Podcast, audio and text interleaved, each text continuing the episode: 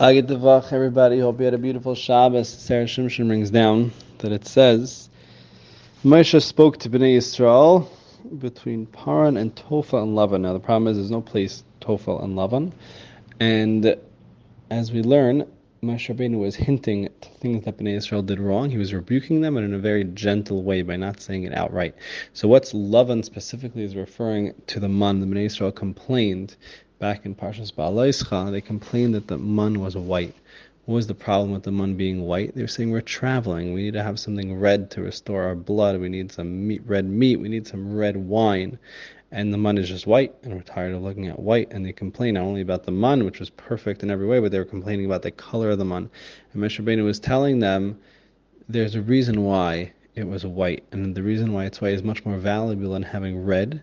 The reason why it's white is because Hashem was signifying the whiteness of teeth, which is basically that Hashem was smiling at Bnei Israel. He was giving them their mun with a smile.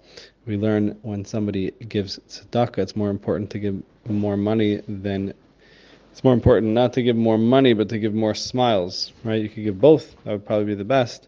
But it's more important to, to greet a person with a smile, to show them your teeth in a smile, than to to give it in a different way.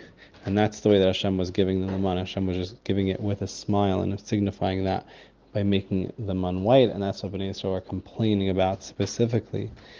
And in our life as well, Hashem gives us everything specifically with a smile. Hashem gives it to us in the way that's best for us. We can't always see it, but sometimes if we look for it, we could see it.